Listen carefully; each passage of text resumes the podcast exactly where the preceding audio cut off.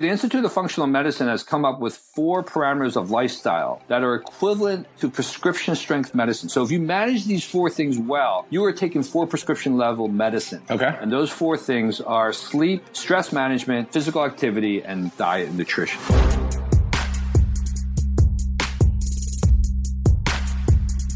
I'm here with Dr. Kim. We're talking about will people, will your kids, or even you be able to live to 700 years old? I've got a real MD here, not, you know, somebody who took an online class on uh, first aid and calls himself a doctor.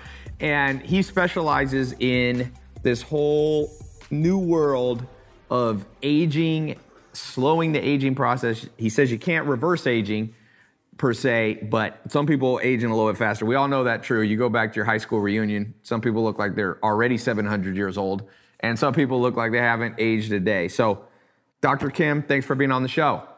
Thank you for having me. We're going to start out with the most controversial question of all. Will people being born today, children, grandchildren, live to 700 years old? So I'm going to do a speed round. You're only allowed to give three answers yes, no, or maybe. As a medical doctor, what do you give it? Thumbs up or thumbs down? Maybe. You give it a maybe. So you don't you don't rule it out. You don't rule it out. I don't rule it out. Right. I don't rule it out. Okay. So for those of you a little background, Dr. Kim's based out of Walnut Creek. Born in South Korea, came to the US at age 1, went to medical school in Philadelphia, went to the Midwest for for residency training, Champaign Urbana, Illinois, moved to Northern California, been a family uh, physician, but he's creating a new field of medicine or part of that.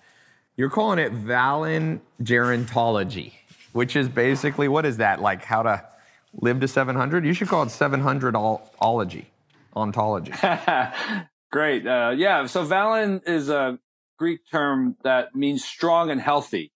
And so gerontology is obviously the study of aging. And specifically, it was the disease of aging, but really it can be just generalized as study of aging. So what we're trying to do here is study healthy aging. Okay. We're trying to do what, what now we consider not just about increasing lifespan, but increasing health span. So what is health span? So the Buck Institute of Aging has um, sort of prioritized there in this in their study and, and in their uh, motto that they're trying to create health span where it's free of disease.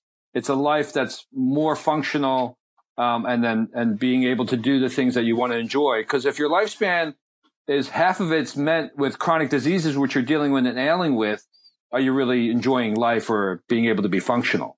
I want to do something different on today's call. I want to just talk about my test results as kind of a litmus test or an example for somebody listening. So basically, for the last three, two to three years, every single month, almost every month, I've tested my blood. I've spent literally like two to ten thousand dollars a month testing every known test. I've done SpectraCell and NutrEval. I've done Wellness FX. I've done you know saliva adrenal tests. I've done uh, the ELISA food allergy, and there's a couple food allergy ones. It, I've done you know gut checks. I've done pretty much if it's available. I've done spe- uh, DEXA, the DEXA truck for my body fat and, and muscle, and so I want to kind of go through. I sent you my results. Um, and I just want to talk about a few things because tell me if I'm correct. Basically, so this is what a friend of mine who's been spending millions of dollars on his own health. He, this guy wants to live forever. He's a very wealthy businessman. He says his theory is there's two things we have to fix if you want to live to 700 years old. Number one, we have to clean our blood. Number two, we have to look at, at the cellular level. So he doesn't focus so much on the hormonal stuff. I feel like a lot of stuff that you see talked about is like hormonal. Men are taking, you know, HGH, or they're ta- women are taking, you know, estrogen or, or or testosterone. So they think this is my friend's theory. Can I get you as a full-fledged medical doctor? Your opinion is that is he on the right track? Is it blood and cells that kill us? That it's a it's too simple a question to ask that way. So the problem here is it's a combination of all of that. And, and that's the problem right now is that we have not structured our medicine to look at it in a, in a more holistic global way. So it is not just his picking of blood and cells, but it's also the hormone signaling. It's whatever toxins you've been exposed to. It's your genetic makeup and exposures. It's your microbiome. It's the bacteria. There are so many factors that make you, you that we need to try to look around and figure out a way to measure that. Um, that gives us a good picture of what your how you're aging physiologically or, or, those kinds of measures. So one of the things that is a problem is lab testing, right? The problem with blood testing and lab testing is that we are often looking at parameters and treating that as the end all be all. So really what we should be doing with lab testing is measuring you and following you and seeing how the results change based on the lab results. You know, one of the problems I've had in medicine is that a lot of people treat the blood work as though it is the Bible of the body. Right. And that's it. We sometimes ignore the picture of the patient. And, and one of the classic examples, you know, that have been supported is the kind of idea of thyroid disease and hypothyroidism. And we look at, you know, a person would come in maybe with the symptoms of thyroid um, deficiency, you know, where they're gaining weight, they're starting to get depressed, they're feeling cold intolerance, their reflexes are slowing down, they're losing their hair and, and things of that nature that reflect a low thyroid state possibly. And then the, the blood is done by the doctor and the doctor sees the blood test and it comes back in this quote unquote low normal range from the reference from the lab. But the problem here is that we don't know what his levels were when he was healthy. And maybe for him, low normal is a significant decrease. Right. So a lot of times the doctor says, well, I thought it was your thyroid, but you came back in the low reference range. So it's more of your aging situation. You got to learn how to deal with it. So we can't treat you right now. Instead of looking at it in a way that says particular to him, saying maybe you are showing signs of the thyroid now and and we should start treating you aggressively. Now, that's the other thing that's a problem with medicine is that medicine is black and white. Right. Medicine looks at things either as a disease or not, and most states are not that simple, especially in the chronic disease. There is a period that you're developing into the chronic disease. Now, there is now two recognized disease states that I can think of that are recognized in a pre-state, and that's pre-hypertension or pre-high blood pressure and pre-diabetes. But really, pretty much all the chronic states can be looked at that way. So you're saying you were saying like 20 years ahead of time you can see diabetes potential? I mean, you see pre-diabetes? There was an article that said that first signs possibly of diabetes actually show itself maybe even 25 years before overt diabetes comes into play. Now, I, am just referring to the title of the article, and I didn't get into read into detail about that, but it was very interesting what they were saying as a headline that diabetes may manifest as early as 25 years before it actually becomes a disease diagnosis. So, but in that 25 years, can it be headed off? Can it be averted? Is it just more like a propensity? The system is very complex, right? The human organism has many inputs and, and many signaling going on. And, and can, can we, can we stop that? I'm, I'm sure we could. I'm sure there's ways that we can stop the progress before it gets into a man-made diagnosis of a state called diabetes. Yeah. So let me ask you this. So as a businessman, I know you can only focus on one thing at a time or a few things. Like Confucius said, the man or woman who chases two rabbits catches none. So if somebody's listening and their main goal is, let's say, longevity or improved health or what fitness, if you could only pick three things to focus on, whether they be hormonal, blood, like what would the three be? And let's put them in priority order. What would be number one? Well, I think that again, it's a very individualistic to each person to figure out what their story is. But one of the first ones is looking at their genetic makeup, right? Okay. To figure out certain things related to their genetic, because that's where it all starts, right? Now, the complication with that is that the genetic makeup obviously is not just singular to the human species, meaning that we have a symbiotic relationship with a lot of bacteria, apparently. There are some numbers now that suggest that even though we are, we have 20,000 human DNA genes, we're interacting with 2 million bacterial DNA genes. Huh. So that makes us really 1% human and 99% bacteria to, so, to some degree. Uh, if you can, you, you can think of that kind of situation or make that case. So it's not just your genes, but the interaction of the other genes that you're being introduced to. And there are companies that are looking at the whole program related to that and your exposures to certain bacteria and those kind of factors. So for genetic makeup, what companies do you like to test for that? Is this 23andMe, Ancestry? Is it?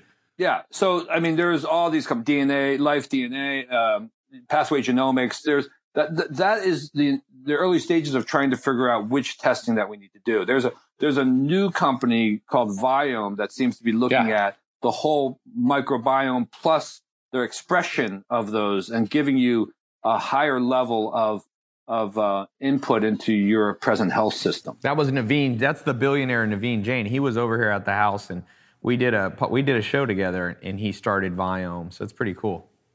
So you like you think the idea behind Viome, which is we're not just going to test your blood, we're going to look at your gut. I mean, it's pretty. I, I know I'm not sure if it tests other things, but the gut is a big part of it. You think that's underlooked in modern medicine, uh, overlooked in modern medicine, understudied? understudied or assumed to be healthy and, and not right now it's not it's not very much looked at as uh, as a source of a disease uh, issue right? So so in in the way i look at things i think hormones are very important for our signaling going forward for aging uh, one of the tenets in this kind of belief of medicine is that we age because we lose or deficient in our hormones not that we age and lose hormones. Right. It's that we age because we lose those signalings that keep us relevant. Yes. So it's, and, and it's not just, everyone think about, people think about hormones. They think about testosterone for men and estradiol for women. It's, it's your thyroid. It's your cortisol. It's your human growth hormone. It's, it's the insulin levels. It's a, you know, there's a lot of signaling that goes on that is unbalanced as we get older from, from factors that are related to, you know, toxins and, and, uh, and the breakdown and uh, just stress, what stress does to the body. So, you know, those kind of considerations. The Institute of Functional Medicine has come up with four parameters of lifestyle that are equivalent to prescription strength medicine. So if you manage these four things well, you are taking four prescription level medicines. Okay. And those four things are sleep, stress management, physical activity, and diet and nutrition. So managing those things well and, and getting guidance on those things can help you hopefully you're basically equivalent to taking four prescription level medicines and hopefully keep you away from the, the medicines that people did end it up say, getting Did it when say weightlifting? Older. I feel like weightlifting is massive. well, weightlifting is part of physical activity. When I was there uh, at your office in person, you were talking about how, you know, weightlifting. Because I, I, I see physical fitness. A lot of people think, oh, I'm going to go on my treadmill and I'm going to take a walk with my dog, and that's all important. But there is something magical about weights. My dad was a pro bodybuilder and he literally, I remember growing up, my dad did not age. When he was 60 years old, he looked like he was 30. I posted a picture on my Instagram when he was in his 40s, uh, and, I, and people were blown away, like, wow, how old's your dad? And I remember my dad hurt his thumb bench pressing when he was about 65. And within two years, he basically completely aged. He looked his age. I remember seeing him I, I was living uh, out of state, and when I came back to see him, I was like, what happened? And my brother's like, he hurt his thumb. He couldn't lift weights for two years. And it's like his body just was, it was almost like weightlifting was a signal. And it just signaled to him, you're old now. And he just got old. Does that sound outside the bounds of, of rational thought, what I'm thinking? No, not at all. So what is what is the idea behind the weightlifting programs is that you're building a tissue, the muscle tissue, and that muscle tissue also signals sometimes more release of hormones to create that muscle build. Yeah. So, so that is effective. I mean, there are, you know, the, these sort of exercises that are related to interval training or doing things where you get into an anaerobic, anaerobic threshold increases supposedly levels of testosterone, human growth hormone naturally. Yes. So in essence, you're boosting you're boosting your levels with testosterone, where you don't get that with cardio necessarily. Right. But the cardio exercises just do more of your heart training and conditioning. Yeah. But the actual increases in hormone signaling for building muscle are related to those weightlifting exercises or those interval training when you become anaerobic. So interestingly enough, I had a, some friends from Europe. One guy's name is Emil, and he's a UFC fighter. He's fighting in the UFC. His first card. He got on the main card in his first fight. He's a really good fighter in Europe. So he's fighting, I think, in St. Louis in a couple months. And his trainers were there with me, and they said he just did the UFC kind of. You have to do a test to show that you're you know, able to fight. And he basically came out as the most conditioned UFC athlete in the world. And UFC is already super, so he's like the most conditioned of the most conditioned. And I, so I asked him, we were at uh, Mel's Diner on Sunset Boulevard. And I said, Emil, like, what? I said, what is your like secret? What do you do? And he goes, simple. Keep it simple, stupid. The more older I get, that KI, he said, there's this company, and I bought one. It's called, I don't, by the way, it's not an endorsement of them. I don't get paid, but it's called Polar Beat. It's an app. Polar Beat, like heartbeat, polar like polar bear. So he said, you buy this chest strap from them. So I bought it. It's like 50 bucks. You download their app, and it measures your heartbeat while you're working out. And he says his secret is he keeps it at 87% of max heartbeat. So you measure like your max heart is 220 minus your age. So I think he's like he's like 25 or something. So he goes 195 is his max. So he does like 87% of that. Let's, let's say it's like a, a 170, right? Something. He says in one week, 60 minutes, keep it in that red zone. And your VO, it's so I wanted to ask you about this. VO, so what is VO2 max? I know a little bit. It's kind of a conditioning oxygen measure, but what do you think of VO2 max training? Yeah, so VO2 max training is, you know, the Lance Armstrong, the whole idea that he has the highest VO2 max uh, that was recorded. It's all related to METs and how much burning of calories uh, that you efficiently burn, okay. how efficient your system is, so and what uh, what levels of activity you can achieve. Um, it's been used in stress testing measurements and and making sure that you, when they're measuring, you're seeing what levels of uh, metabolic. It's METs stand for metabolic equivalence, and so you're trying to figure out you know, what level of exercise they are tolerating. And so you, you, try to standardize that. And VO2 max is another measure based on volume of oxygen, you know, that, that is generated, uh, or that's consumed and used efficiently in the body. Huh. So when you, when you measure VO2 max, it means that you're, you're able to use the oxygen more efficiently than anyone else to, to burn the calories and, and, uh, and move forward with, uh, producing energy. Do you think that's a factor in longevity, living into 100, uh, 700 to be able to have? Without a doubt. There have been studies that have been showing that if your VO2 max drops below a certain level, I can't remember specifically, I think it might have been 30, you are more more at risk for being not on this earth after a couple of years. Yeah. Yeah. Interesting. Yeah. So you definitely need, you definitely need, I mean, if you think about it, it just makes sense. I mean, we are creatures of movement. We have all this muscle that we're meant to use right? And so if we don't use that, that then our system is going to break down, and it's not supported yeah. that way right now. We, we're not the intellect person. We're we're we're still animals and creatures that need to use the muscles to to stay stay in in shape. So the million dollar body is kind of the name of this show. It's the name of of a book I want to write, and so. Just backing up what you said, over the last two to three years, as I've been testing my body, without a doubt, the thing that moves a lot of your my hormones and some of my friends that I've got on the same thing, heavy straining, heavy lifting, weight lifting, wrestling, jujitsu. Like it seems that for a man, like I shot, my, I have relatively high total testosterone. No, I've never taken, you know, this is not on steroids or anything. I've had my uh, testosterone as high, my f- total testosterone in the 12, I think either 1193 or 1293. And when I started three years ago, it was like in the 600s, which is still decent, six or 700. But I saw it shoot up with just some herbal stuff. And, but my, my friend also, Zach, you're shot up, right? Your testosterone? You added like 200 points to it, right? Uh, I thought more. Two or 300 points. So, what do you think on some of this herbal stuff? So I know you're, you know, you you're a doctor. You can prescribe pharmaceuticals. Do you think that we'll get to age 700 partly by using natural medicines, or will it be all, you know, more invasive, stronger medicines, or will it be a blend? Uh, I think it's going to be the, the last one. It's probably going to be a blend of issues. So right now, what I'm trying to come up with is a formula is related to the idea that we're trying to use your natural systems for as long as they can be used to create the necessary environment to keep you in good health. But at this present time, because of our, we have limited numbers of cells that, that we have that will pass on. We still can't just use the hormones to promote that. So you're saying you can't do a hundred, you don't think we'll live to 700 completely just boosting with herbs and natural stuff our own body. It'll need to be some more powerful stuff.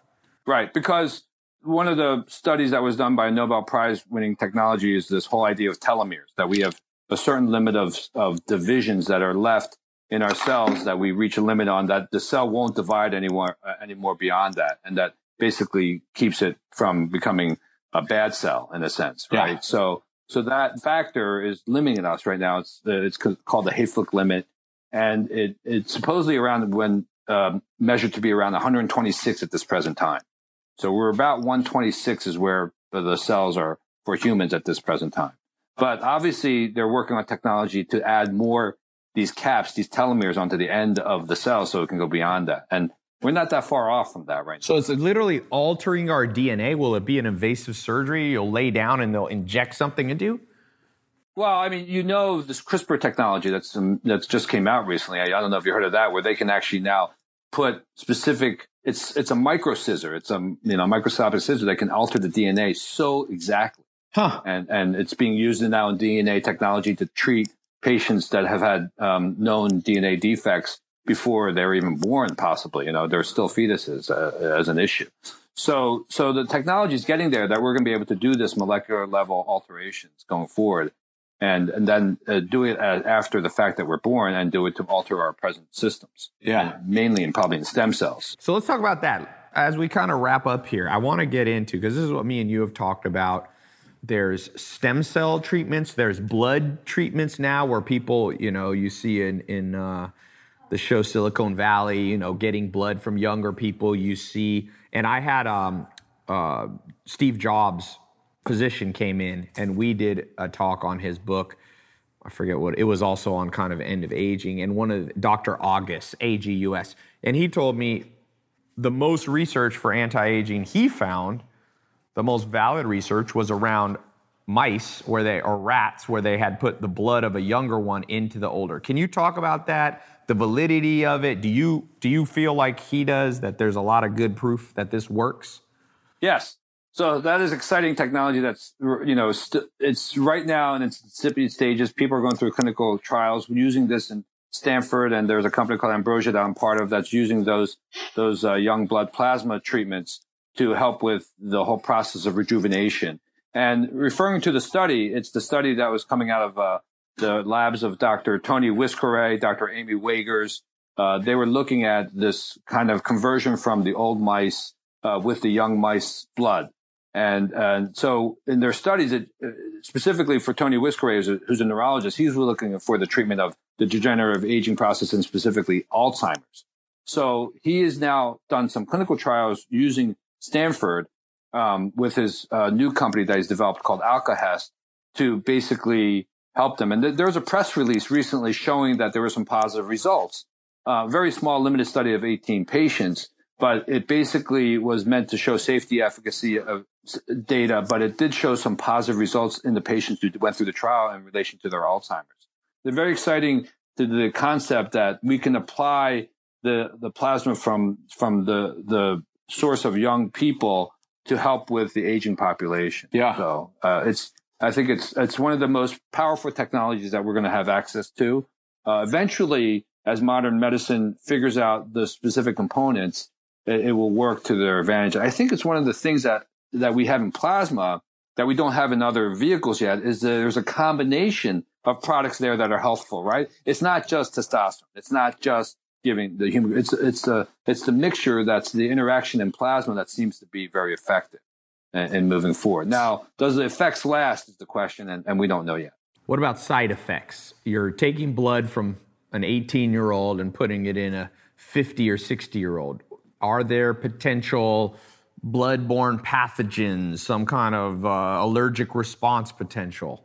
Of course. So the the nice thing about this product, though, is already FDA approved for use in another manner.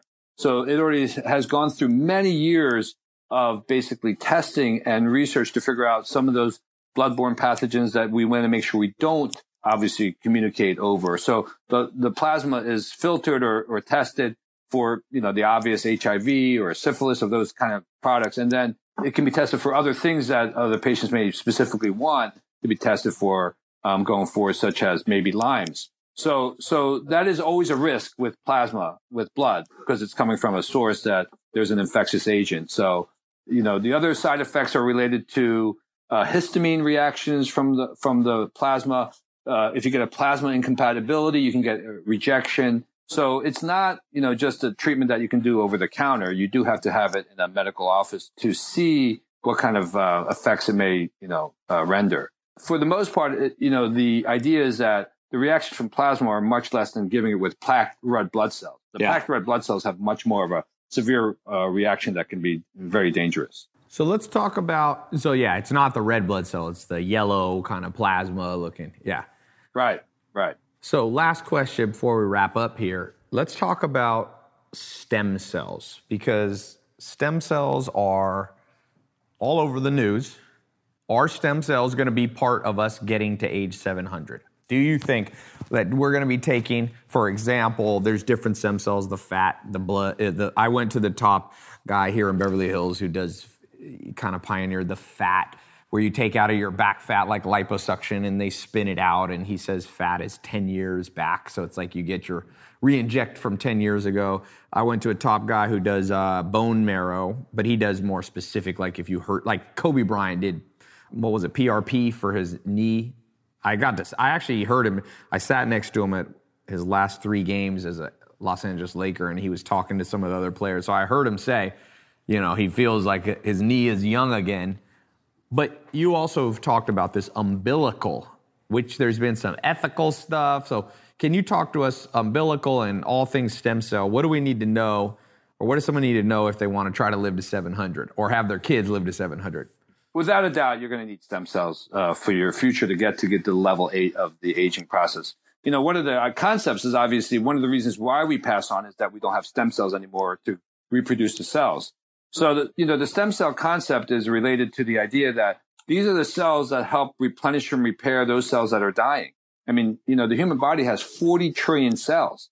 How do you replace and replenish those cells that keep on uh, passing on? You need the stem cells. You need the cells that are in the background, reproducing, recreating those cells that you need for function. Your cells for brain, your cells for gut, your cells for the heart, the pancreas, all those, all those tissues are going to be needed to move forward. So are you uh, what are you doing as a doctor? Are you taking these umbilical stem cells and injecting them into some of your patients? That's one of the possible avenues of treatment is using umbilical source stem cells as a manner of uh, rejuvenation for factors related to diseased lungs or diseased hearts of that nature. Um, you know, there's no FDA approved use of the stem cells partic- uh, as of yet um, in in those kind of situations. The umbilical source stem cells have been used as a treatment for hematopoietic or blood disorders like leukemia. That's where it's been used and and been very successful in the beginning. Hmm. The cells that we use from fat, you know, that that really hasn't been looked at very strongly for any FDA indications that I can recall at this time.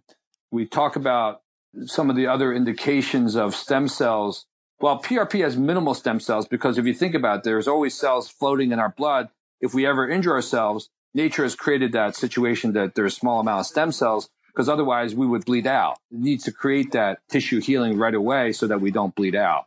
So there's always stem cells in that in that area. But most of the applications of stem cells to this day have been more orthopedic joint and aesthetic. Yeah. But definitely we are moving toward where stem cells potentially can be you know, at some point, uh, get to a point where we can actually engineer tissues from your own cells and rejuvenate. So, you know, there's been some science shows that show that you can get tissue and organ banks from your own stem cells that are in, you know, that, that have created this situation of lives that are falsely created. I, I can't remember the show was, I think it was with Ewan McGregor was in it. But in any case, um, the idea is that at some point, we're going to be able to take the stem cells and create the organs that you need for your body as it fails. Yeah. You know, replenish those cells. So one of the most exciting technologies that has recently come back that we used to think stem cells were unidirectional, that we can only go in one direction with the cell growth. Like once the cell differentiates, it becomes that cell. But there are now something called iPSCs, induced pluripotent stem cells. Okay. These cells have actually been re- reverse engineered. Huh. You can get your own cell. You can get a cell that's already been differentiated. You can manage a technology now and make it back into a stem cell that can go into become other tissue. Why would you want to do that? That why would you want to do that versus just take newborn or uh, umbilical, which is already undifferentiated? Right, right. So it's your own source cells versus umbilical, which Okay. is not yet your source, right?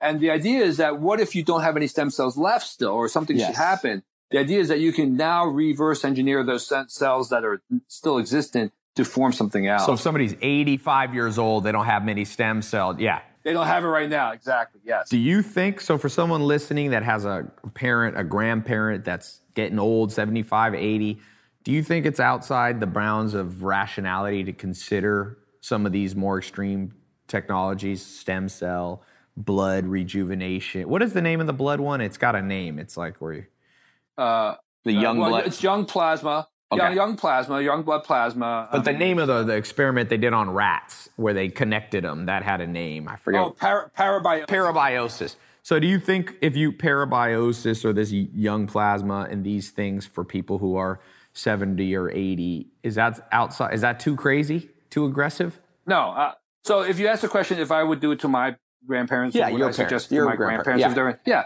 yeah, I would suggest it as a means to, treat my loved ones because what is the other alternative? They're just going to continue uh, uh, aging, right? You and I talked about this as an idea is that, you know, one of the things that we're trying to do in this kind of medicine is stop the accelerated aging that we Yes. are going through, right? Yes. from the problem is that we have all of these things from stress, from toxins, um, from just our genetic makeup that are causing us to age more rap or uh, age more rapidly than maybe we should be. Yeah. And so if we can do things to help, you know, slow that down, Yes. maybe that will help us from getting into these chronic disease states. Yeah. One of the things that I try to emphasize when I see patients is my, my role is now switching from being a reactive doctor Yeah. where I'm just waiting for you to get sick and then treat you to being proactive, to Yes. being personalized, precise, and to be preventative. I'm trying to get it so that I try to follow you and figure out what are those things that are occurring to you before it becomes a problem. Yeah. And I'm still trying to figure out the parameters, looking at things like oxidative stress markers where your DNA is starting to show some early damage. Can that's, can we say that now that will lead to cancer? So if we stop it early, we're preventing or stopping the cancer from coming on. Those are the kind of things that I'm trying to look into doing with my medicine, the medicine that I'm creating in Valengerontology. Yeah. They have the slow food industry. You're talking the slow aging industry, which is a, a great idea. you can't stop aging, right? So Right. anti-aging seems to be such a bad term in terms. I mean, you don't want to stop aging. I mean, aging helps mature things. It's it's a good thing sometimes, right? But we don't want to age where we're not functional, where we're so Right. so problem ridden that it, it makes it no fun anymore to be living. Dr. Kim, thanks for being on the show. Where's the best place for people who want to follow up with you, learn from you? Where should they go? Uh, well, so I have three present locations right now in Napa, San Francisco, and in Walnut Creek, California, on the east bay of of the of the San Francisco issue. My my my probably the best number to reach me at right now is my phone number at 925 um, 979 0979. But also they can reach me on the email, which is my name, Paul H. Kim MD, and it's at uh, gmail.com. What about your They can reach me website? What's way. your website? So right now, my website, which is still going through some construction, is previmd.com. Previ. So P R E V I. Yeah, which stands for prevention and vitality. So that's why I came up with Previ. Well, thanks for being on the Million Dollar Body Show. I appreciate it. We'll yeah, be in thank touch. you for having me. Have a good night.